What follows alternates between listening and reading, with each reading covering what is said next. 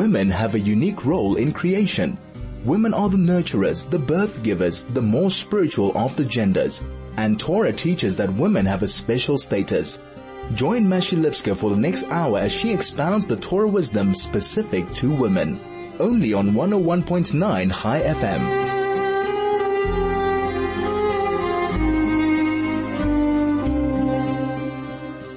Ah, guten Erev Shabbos. So here we are, Shabbos. And of course, very proud that it's Erev the Shabbos Project in the very place that the Shabbos Project was born and is nurtured and adjusts to the times as it were.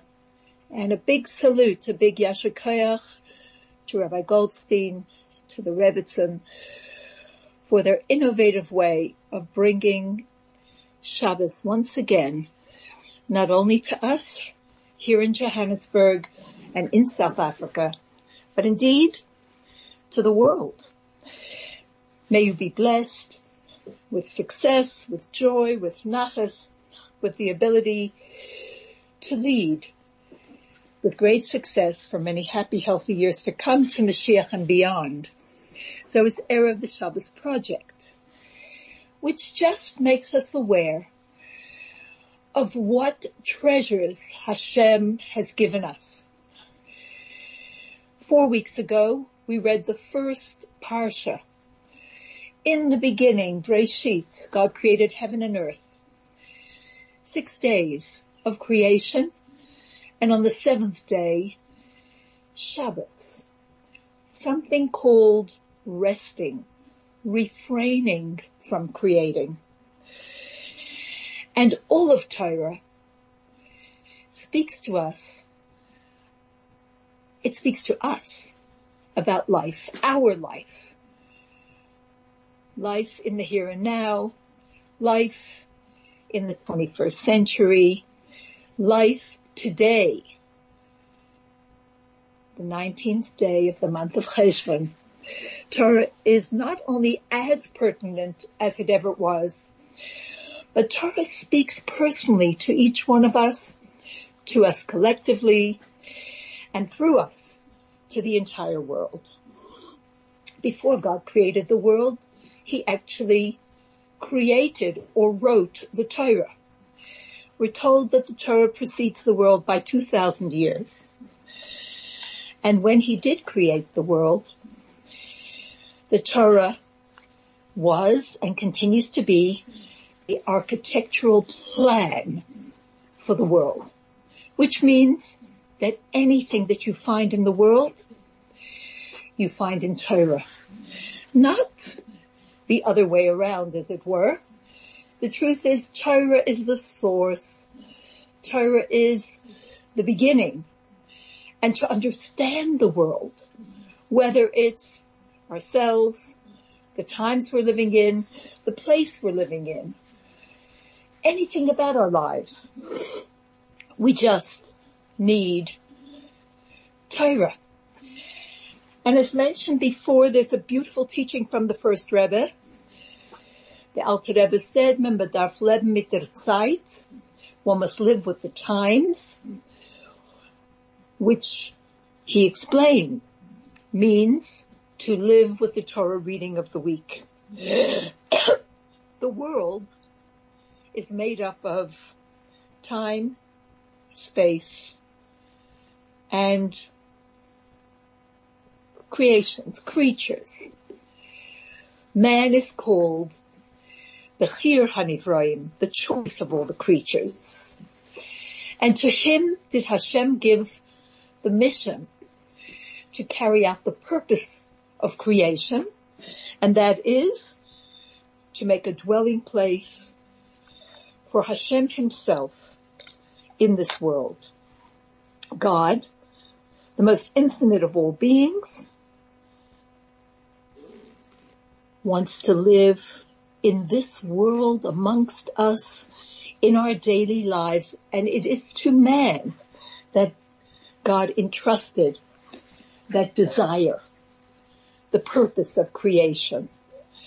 That we partner with him and in living in a particular way, not stopping to live, still eating and sleeping, marrying, doing business, having children, interacting, planting, harvesting, creating as it were, using the raw material that he has given us.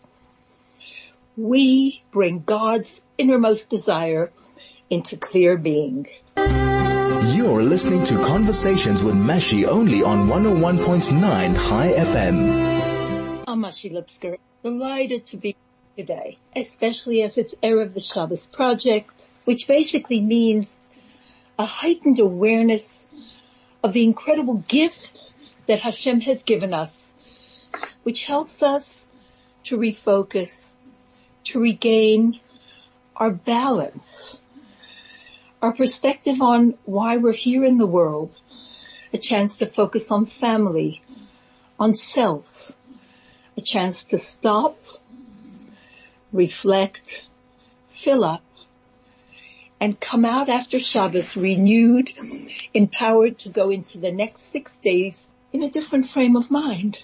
God forbid if we keep on going and going and going, as we've seen in the heavy lockdown days. We lose track of time. What? It's Tuesday again? What? What's happened to the week? Whereas in the Jewish way, all the days of the week go towards Shabbos. All the days of the week are blessed by Shabbos. And Shabbos also blesses the days of the new week. It's a win-win situation and the chief rabbi and his rebbitzin have highlighted it for us year after year in the most creative way. Thank you.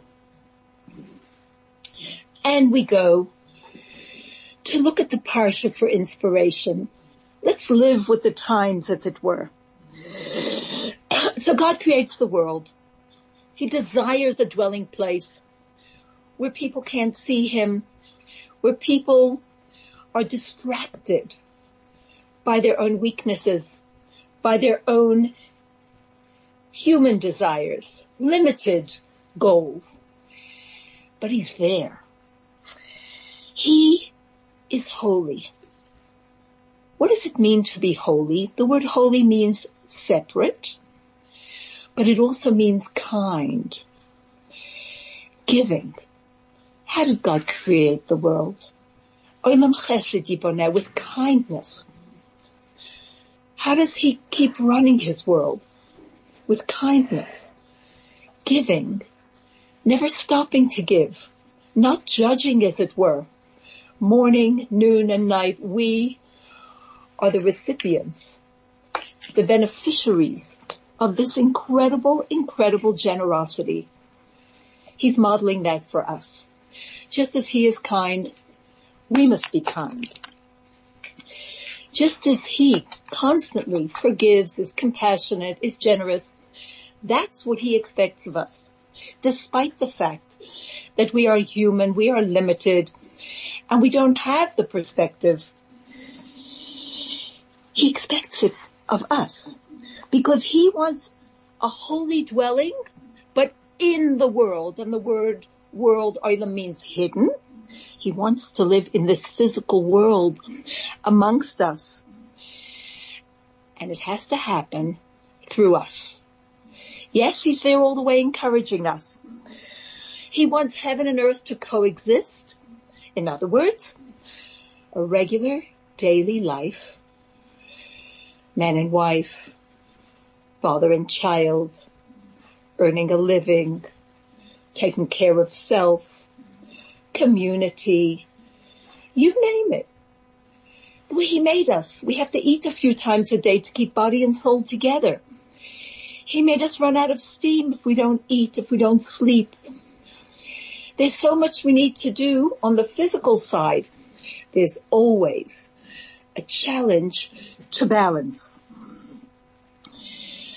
The most beautiful example that we have is in this week's parsha.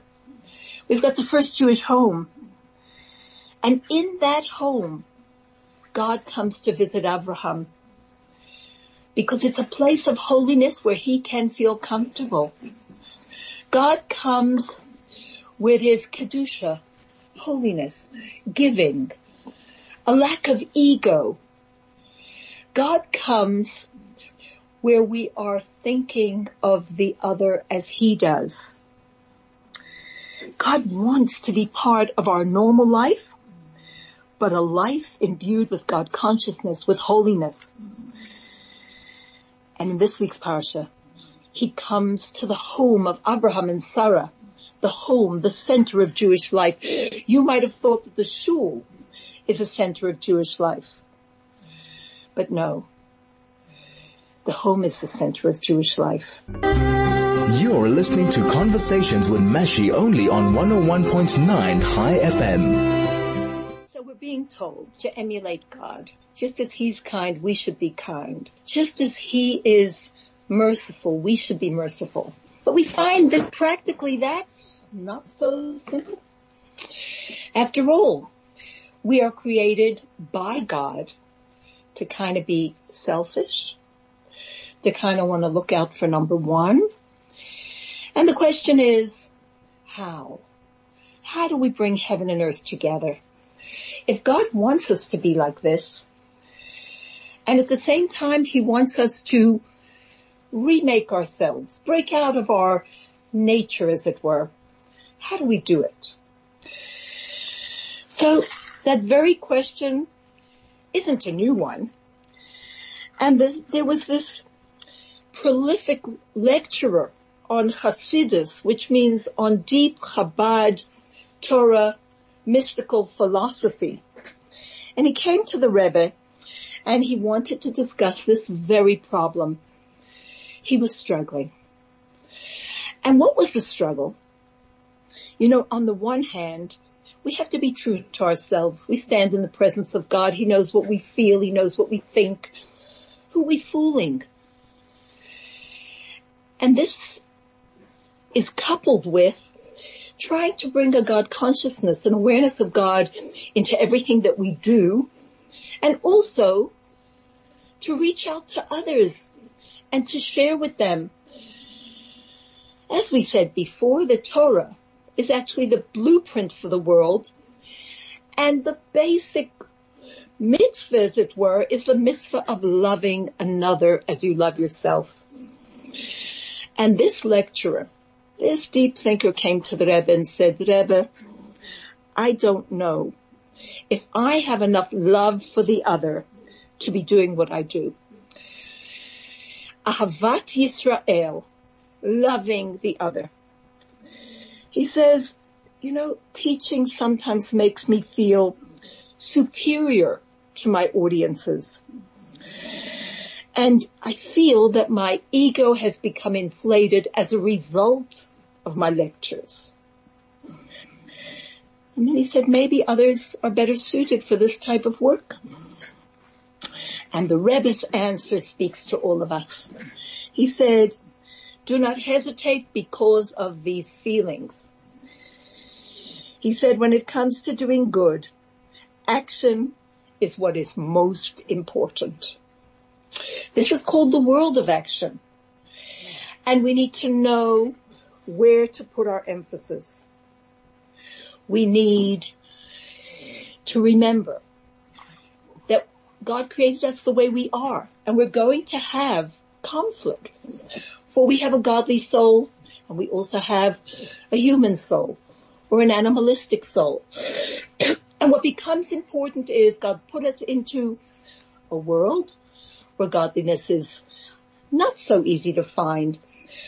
But the basic rule is this is called Olam Ha'asiyah, the world of action. The Alter Rebbe, the first Rebbe of Chabad said to a disciple, he said, though your donation may lack sincerity, like when you give tzedakah, you're not giving it with this great, benevolent, generous feeling, but you give. Though your donation may lack sincerity, I can assure you, the poor man eats with sincerity. In other words, what is the goal of doing in this world? Is it to satisfy myself? I'm so great. Or is it to make sure that the action gets done? Mostly, we're small people. We don't feel like doing all of this. Emulate God, just as He's generous, just as He's compassionate. The bottom line is just do it. Just do it. Action is so powerful and it is through action that we do create a dwelling place for God in this world. And when God came to give the Torah to the Jewish people, as we said initially, it was the mission of mankind. But mankind, after many generations, kept on going back to being selfish. And so, God found a family. And that family, we meet them, we've met them at the end of Noach, Abraham, Sarah. We lived with them last week, and we're living with them this week. They were the ones who lived in the world, but at the same time, above the world, as it were. In other words, connected to the source of this world, to the purpose of this world. When God came to give his precious Torah at Sinai, he spoke to the women first. And the reason for that is because the women are the ones who actually influence the world the most. The children in the home, they get from the mother what she loves, what she appreciates, what she considers important. Her biases become theirs. Her predispositions to things influence and affect them so deeply and so greatly for the rest of their lives. And Hashem knew that if the women would accept the Torah, love the Torah, value the Torah, they would pass that on unadulterated to the next generation and they, the children, would pass it on to the next generation because love, what you love, actually, actually motivates tremendously. We do get sidetracked, but that's why it's important to come back constantly to who we are. And what reminds us of who we are? The three big mitzvahs, the three foundation mitzvahs that are entrusted into the hands of the woman. Not only does she love Torah, but she sets up a home which is described, the home is described as a mikdash ma'at, a miniature sanctuary, that the temple in Jerusalem ultimately was modeled on Sarah's home and our homes are modeled on Sarah's home. And how was her home a mini sanctuary? Number one, the three mitzvahs that are entrusted into the hands of the woman existed there with incredible, incredible clarity. It says that there was constantly God's presence in the home in the form of a cloud that was over her tent. In her tent, there was a blessing found in the dough, in the food. And the candle that she lit on Erev Shabbos remained lit throughout the week until the next Friday afternoon when she would have to relight it, it went out so she could relight it. How do these three things show God's presence in the world and how are they brought about through unity? If God's wish is for heaven and earth to coexist, and that should be done through partnering with a human being, how do these three mitzvahs bring about unity? and we see it clearly in what these three mitzvahs exemplify. First of all, God's presence. How does God's presence come into a Jewish home? What brings the Shekhinah, the indwelling, the holiness, the light of God into the home? It's when there's a good relationship between the husband and wife. Where there is peace, God comes to dwell. Where there is love, not love of self as it were. That's only a springboard. But when there is the ability to put oneself aside for the other, when there is coexistence, when there is unity, the word shalom is bringing opposites together, man and woman. I want, you want. I don't feel like, you feel like and to bring a whole, a unit of two opposites, that's real shalom. Shalom is not when you live in peace with those who are like you. It's when you live in peace with those who are not like you. Physically, spiritually, emotionally, mentally. And what is the ingredients? The ingredient? The ingredient is chesed, love, kindness, seeing the other. I always repeat how before we got married, I asked the Rebbe for a blessing. That was my part. That was my concern that we have a warm home. And he gave us the most incredible answer, which we're still unpacking to this day. And he said, and what you write about having a warm home, see to make it warm for the other, and it will inevitably be warm for you. It's really about see to make it warm for the other. It's not going to be easy, but in order to see to make it warm for the other, you have to see the other. And that's one of the hardest things for a human being. We see ourselves. We nurture ourselves. We make excuses for ourselves. But what about and you shall love your fellow as yourself. Not to judge. To make excuses for the other. To see what the other wants. And deeper than that, to see what the other needs. And to cleverly use all of our energy to be able to help the other in every way, physical, spiritual, mental, emotional. It's an incredible dance. But Hashem knows that the woman can do it. When there is a warm relationship, when there's an understanding relationship between husband and wife, then the Shekhinah, God's presence, comes to dwell. Abraham and Sarah. But the Shechina was on her tent because yes, the woman builds the home. With the wisdom of women, she builds her home, says King Solomon. Lots to do with ingenuity, with bina, with understanding, with sensitivity. Secondly, there was a blessing in the food and the dough. Now, how do you make dough? Dough, a kernel of wheat, which is quite independent and quite complete, has to be crushed. And then to remove the chaff. And you're left with white particles.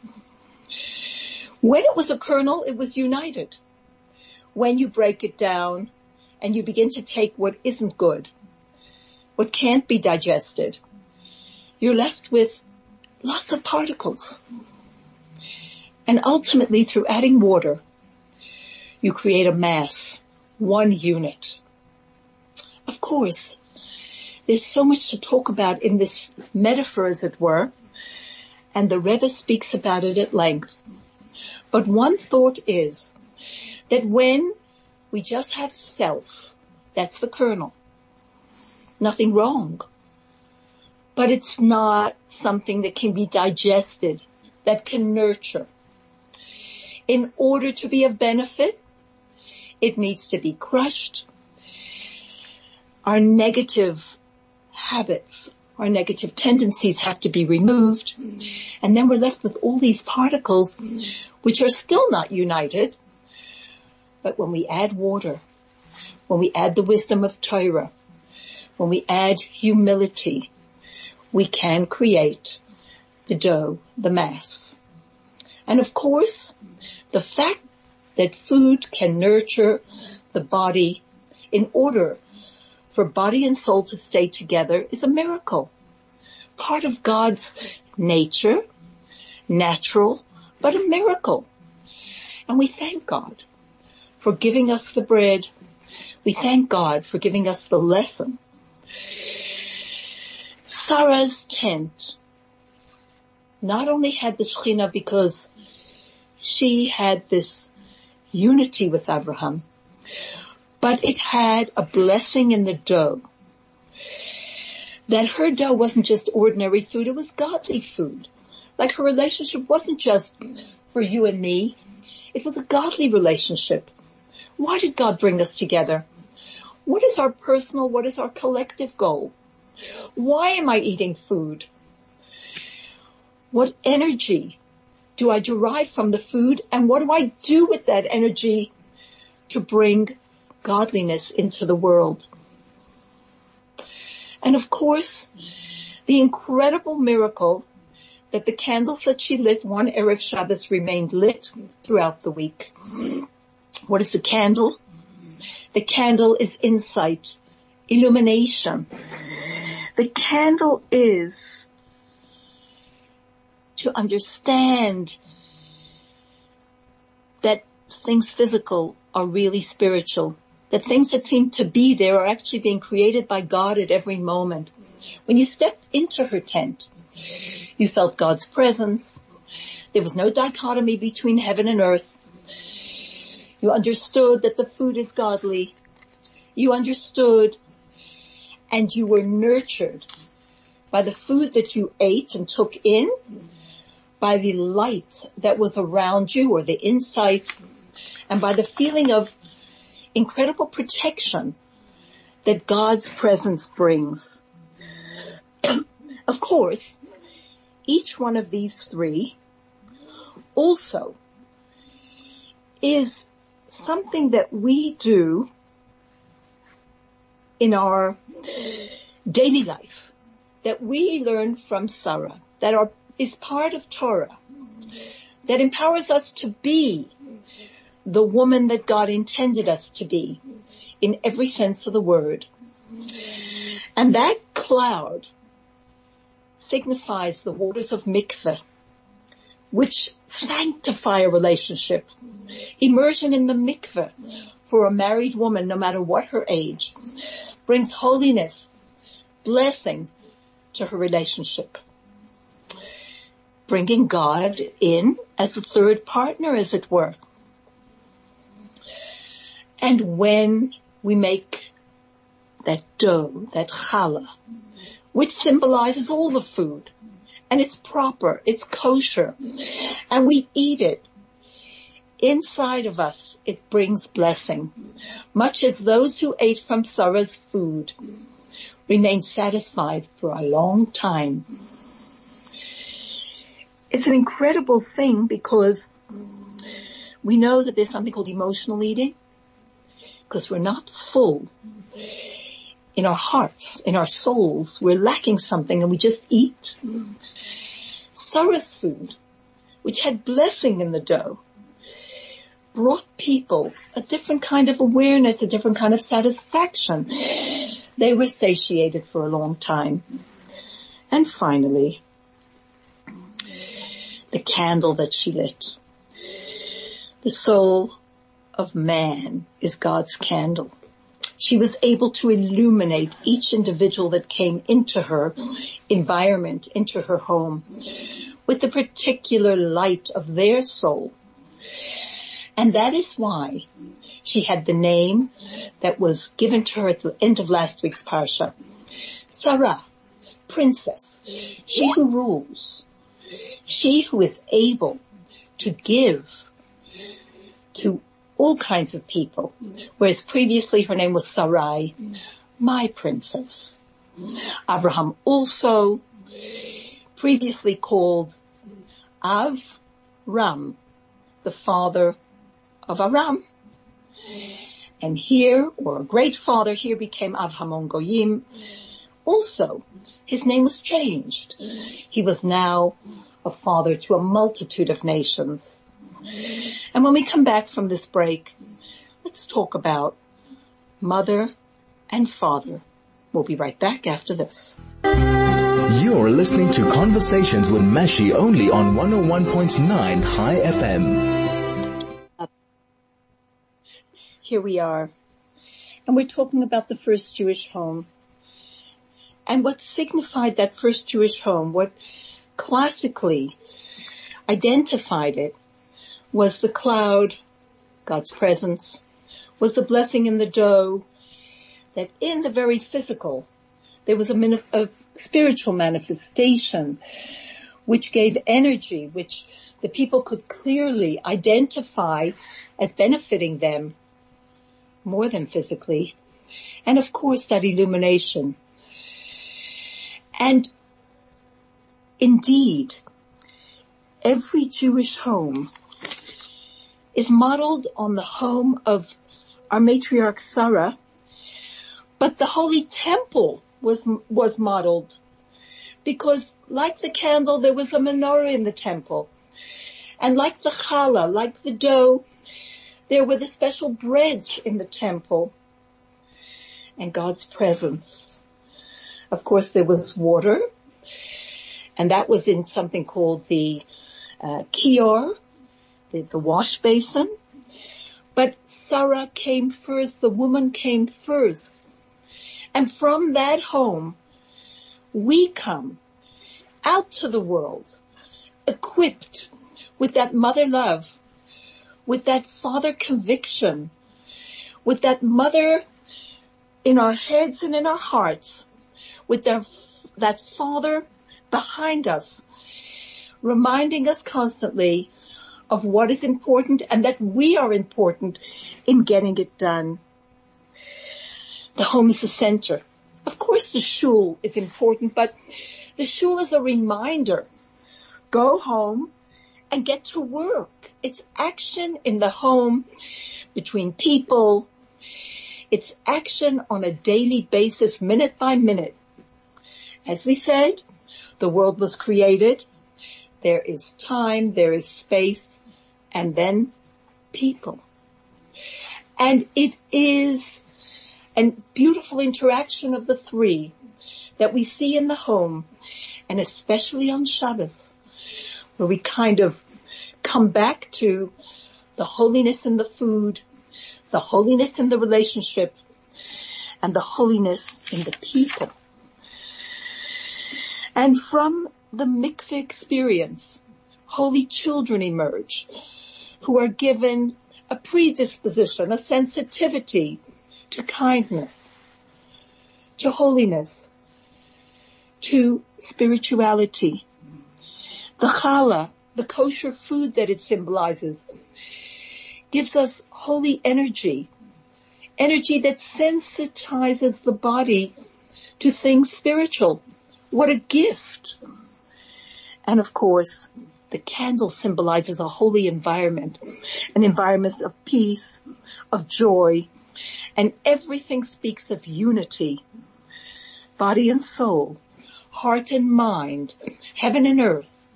It all speaks of balance. Any extreme is not condoned. Constantly trying to walk the golden path in the middle. So how do we get this done? Yes, there's something called Just Do It. And we'll begin with a story that we did tell before. A powerful lesson in chesed. Let's talk about a lesson in love. So here we go. It was a Chabad Shaliach emissary who was stationed in a particularly challenging location. He came to see the Rebbe and he described how most of his energies are used up with the difficulties he's encountering. And the Rebbe gently asked him, and how is your relationship with your wife? And then the Rebbe asked him with an unusual request. He asked him to write out the dynamics of his marriage and how it's holding up under the stresses of being on shlichut, on a mission in a faraway city. So the Rebbe asked, the Chosid sat down and he wrote this out and at the end, and this letter was full of his wife's many milas, her virtues. So he wrote in a kind of apology. Maybe I shouldn't have been so profuse in describing my wife's qualities. Hmm. The answer from the Rebbe speaks to all of us. The Rebbe crossed out the word not, like not have been so profuse. Underlined the word should.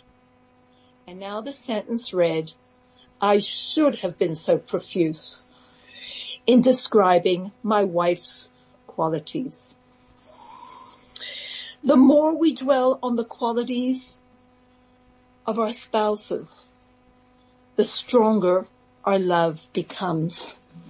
The more we dwell with positivity on the quality of our children, their qualities, raising them with chesed, focused love, there is a place for discipline, but discipline laced with love.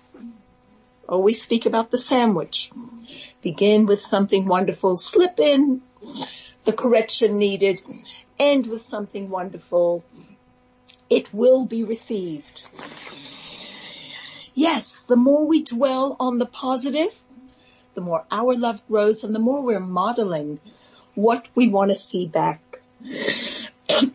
Let's remember that the Rebbe himself modeled this for us. We heard it from the Rebbe's cardiologist, Dr. Ira Weiss of Chicago, who treated both the Rebbe and the Rebbetzin. And he had a close relationship with them. And the Rebbe once shared this with his physician. The time I devote to have tea with my wife every day is as important to me as the obligation to put on tefillin every day. It's not about two worlds. It's about bringing them together. Love and faith go hand in hand. The mitzvahs, you can't say this is a big mitzvah, that's a small mitzvah. Remember that story of eh, a wealthy man who had the honor of hosting a great rabbi for Shabbos. And obviously there was big pressure in the home and to have the right foods and the table set and everything clean and everything beautiful. And when he came in from shul with his guest, he looked around and then he noticed the challahs were on the table, but the challah cover was not there. They weren't covered and the challahs need to be covered because normally we eat bread first. We honor the bread. And on Shabbos, we make kiddush first. We honor the wine. And he began to shout and he was a bit abusive perhaps, rough, asking his wife to, to find the. Uh, great guest. What are we doing? And of course she was embarrassed and upset and so was everyone else. This great rabbi turned around to the host and he said, do you know why we cover the challahs?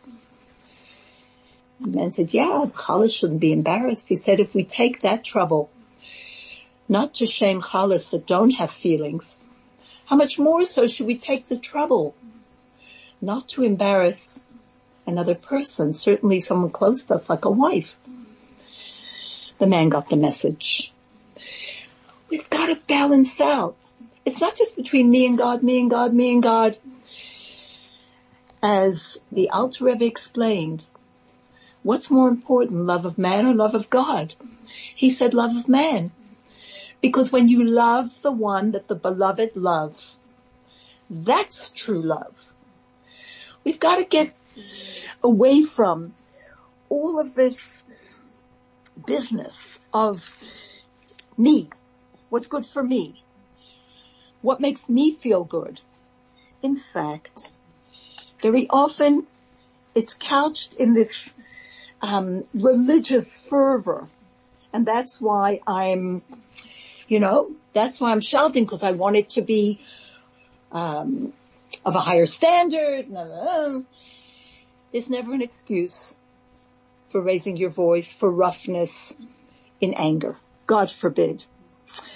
In fact, that story of a chosson, a man who was going to get married, came in to see the Rebbe, and he asked him whether or not he should follow a custom that under the chuppah, after the glass is broken, I think, the groom gently steps on the foot of the bride, quotes, in order that his voice should be heard in the home. The Rebbe advised him against following the custom. Instead, he said, a husband should show his wife so much love that there's never an issue of his voice not being heard. In other words, where there's love, there's respect. But what is love? We need love to be focused, to remember that we need to love the body, the soul, the mind, and the heart. And sometimes, yes, it comes along with discipline, but in a voice that is heard, the voice of respect. When we speak with respect, we can always be heard. People listen when we show them that respect. And it's an incredible, incredible privilege that this Shabbos we have a chance to practice all of this, to bring holiness into the home, to make God comfortable in the home, to make our family comfortable in the home, to remember tefillin and tea are equally important.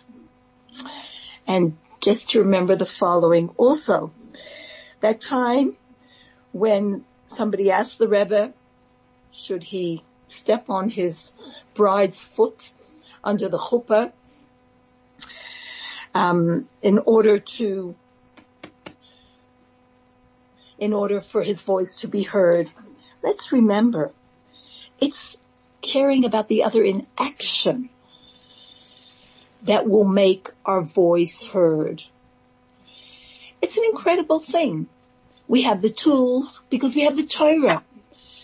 It's a Torah of light. It's a Torah of life. And it's been given to us as a gift. And when Shabbos comes, it's a chance to focus on Torah, on family, on prayer, connecting to God, connecting to each other, and connecting to ourselves and our purpose in existence. Good Shabbos.